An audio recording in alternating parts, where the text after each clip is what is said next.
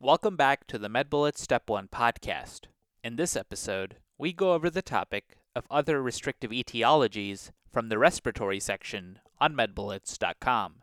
Let's begin this episode with our first topic of collagen vascular disease. Collagen vascular diseases include systemic lupus erythematosus, rheumatoid arthritis, which involves rheumatoid lung disease, and systemic sclerosis or scleroderma. Systemic lupus erythematosus involves pleuritis and pleural effusions. Rheumatoid arthritis and rheumatoid lung disease involves pleuritis and pleural effusions, and you may also see pulmonary fibrosis in a restrictive pattern along with bilateral diffuse appearance on chest radiograph and may progress to a honeycomb lung in severe disease. In terms of clinical presentation, it presents with gradual onset of dyspnea and inspiratory rales at the lung base and lung biopsy which would show patchy interstitial lymphoid infiltrate into walls of the alveolar units. Note that it is not associated with rheumatoid nodules in the lung. This finding is associated with Caplan syndrome. And the last collagen vascular disease is systemic sclerosis or scleroderma. This may also present with CREST syndrome, which is a variant of scleroderma.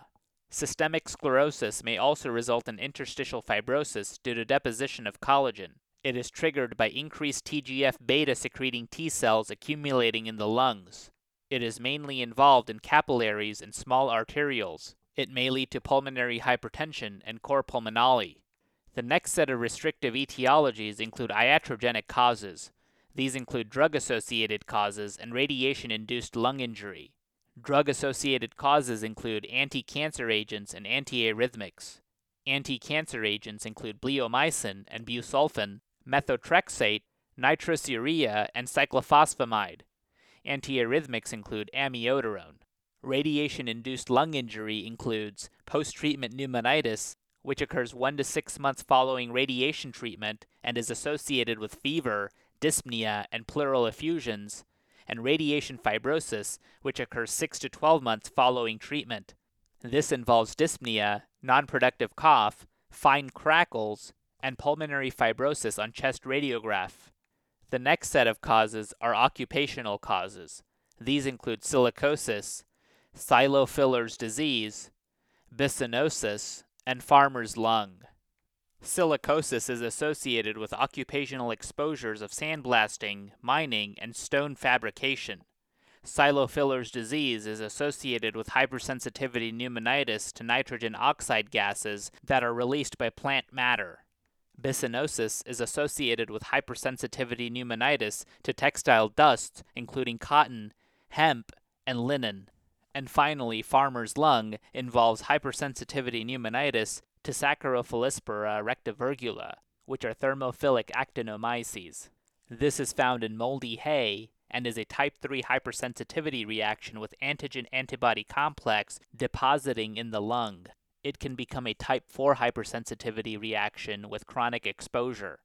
And next up is idiopathic pulmonary fibrosis. This is the most common group of idiopathic interstitial pneumonia. It involves chronic alveolitis with no known cause.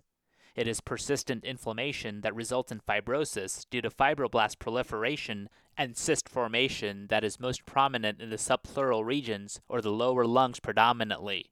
It is typically seen in men between 40 to 70 years old and requires transplant in most advanced stages. In terms of clinical presentation, you would see dyspnea on exertion as the most common symptom and gradual onset of dry cough, which is a sign of subpleural cystic enlargement due to honeycomb lung. The diagnosis can be made by an HRCT if the underlying causes are excluded, for example, surgical lung biopsy showing usual interstitial pneumonia or UIP. And finally, pulmonary alveolar proteinosis is an idiopathic pathology where proteinaceous material fills the alveoli. This pathological phenomenon can be caused by primary or idiopathic or secondary, which are infectious or malignancy related causes. In terms of the pathophysiology, there is a defect in the clearance through macrophages or production of surfactant. Macrophage defect and atypical infections are sometimes seen in this pathology. Okay, so now that we've gone over the major points about this topic, let's go over a few questions to apply the information and get a sense of how this topic has been tested on past exams. First question A 59 year old man presents to his primary care physician with a five month history of breathing difficulties. He says that he has been experiencing exertional dyspnea that is accompanied by a non productive cough. His past medical history is significant for a solitary lung nodule that was removed surgically 10 years ago and found to be benign. He works as a secretary for a coal mining company, does not smoke, and drinks socially with friends. His family history is significant for autoimmune diseases.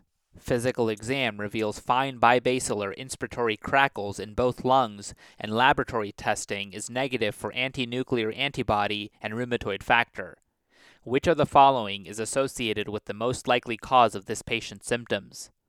1. Anti cancer agents. 2. Interstitial lymphoid infiltrates in the lung tissue. 3. Proteinaceous material in the alveoli. 4. Subpleural cystic enlargement.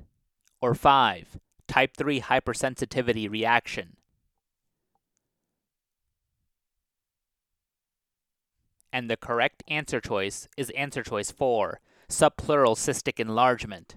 This 59 year old male patient with slowly progressive dyspnea, dry cough, and no sign of associated causes such as occupational exposures or causative drugs most likely has idiopathic pulmonary fibrosis, which would present with subpleural cystic enlargement. Remember, idiopathic pulmonary fibrosis is most commonly seen in men between the ages of 40 to 70. It presents with chronic alveolitis with no known cause, resulting in a restrictive lung disease. Persistent inflammation in this disease results in fibroblast proliferation and subsequent lung fibrosis. Furthermore, the disease presents with cyst formation that is most prominent in subpleural regions. It is important to rule out other potential causes of restrictive lung disease, such as autoimmune diseases, occupational causes, drug induced causes, and pulmonary alveolar proteinosis. Once these underlying causes are excluded, diagnosis can be made with high resolution computed tomography. Let's now review the incorrect answer choices. Answer choice 1 Anti cancer agents can lead to drug induced pulmonary fibrosis. However, this patient's lung nodule was found to be benign, and there is no evidence that he took any drugs that would induce fibrosis. Answer choice 2 Interstitial lymphoid infiltrates in the lung tissue can be seen with autoimmune causes of restrictive lung disease. However, this patient tested negative for serum autoantibodies. Answer choice 3. Proteinaceous material in the alveoli is associated with pulmonary alveolar proteinosis. However, this patient's presentation is more consistent with idiopathic pulmonary fibrosis.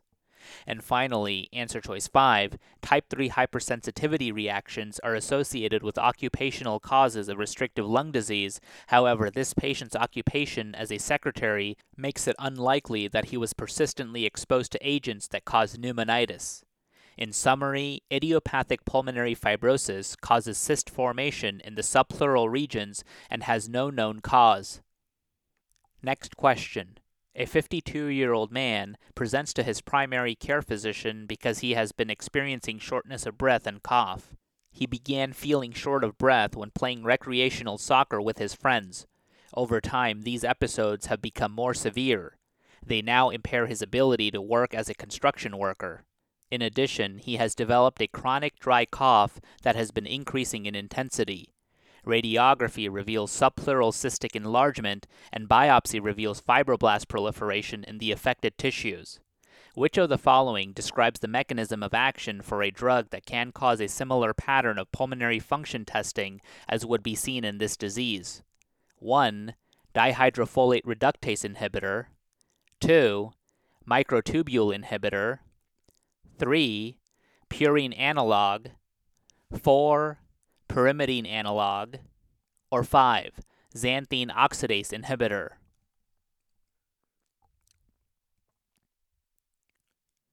And the correct answer choice is answer choice 1, dihydrofolate reductase inhibitor. This patient with shortness of breath, dry cough, and subpleural cystic enlargement most likely has idiopathic pulmonary fibrosis, which would present with a restrictive lung disease pattern on pulmonary function tests. This pattern can also be seen as a side effect of methotrexate, a dihydrofolate reductase inhibitor. Remember, restrictive lung diseases are characterized by restricted lung expansion due to either poor breathing mechanics, such as neuromuscular weakness and chest wall limitation, or interstitial lung diseases such as idiopathic pulmonary fibrosis or pneumoconiosis. The key finding in all restrictive lung diseases is reduced lung volumes during the normal respiratory cycle. Two of the important lung volumes to pay attention to are total lung capacity, or TLC, which represents the total volume of the lung, as well as forced vital capacity, or FVC. Pulmonary function tests in restrictive lung diseases will present with decreased TLC and FVC. Some drugs that can induce restrictive lung disease include methotrexate, bleomycin, and amiodarone. Let's now review the incorrect answer choices. Answer choice 2 Microtubule inhibitors such as taxanes and vinca alkaloids can cause peripheral neuropathy and myelosuppression. However, they would not lead to restrictive lung disease. Answer choice 3 Purine analogs such as 6-mercaptopurine can cause GI and liver toxicity as well as myelosuppression. However, they would not lead to restrictive lung disease. Answer choice 4 pyrimidine analogs such as cytarabine can cause megaloblastic anemia, leukopenia, and thrombocytopenia. However, they would not lead to restrictive lung disease. And finally, answer choice 5, xanthine oxidase inhibitors, such as allopurinol, can lead to drug rash and increased accumulation of other drugs, however, they would not lead to restrictive lung disease. In summary, methotrexate, bleomycin, busulfan, and amiodarone can cause drug induced restrictive lung disease. And that's all for this review about other restrictive etiologies. Hopefully, that was helpful. This is the MedBullets Step 1 podcast, a daily audio review session by MedBullets, the free learning and collaboration community for medical student education. Keep in mind that these podcasts are designed to go along with the topics on medbullets.com, and in fact, you can listen to these episodes right on the MedBullets website or mobile app while going through the topic. If you've gotten any value from these MedBullets Step 1 podcasts so far, please consider leaving us a five star rating and writing us a review on Apple Podcasts. It will help us spread the word and increase our discoverability tremendously. Also, if you are not already, be sure to follow MedBullets on Facebook, Instagram, and Twitter for daily high yield content. Thanks for tuning in. We'll see you all tomorrow, right here on the MedBullet Step 1 podcast.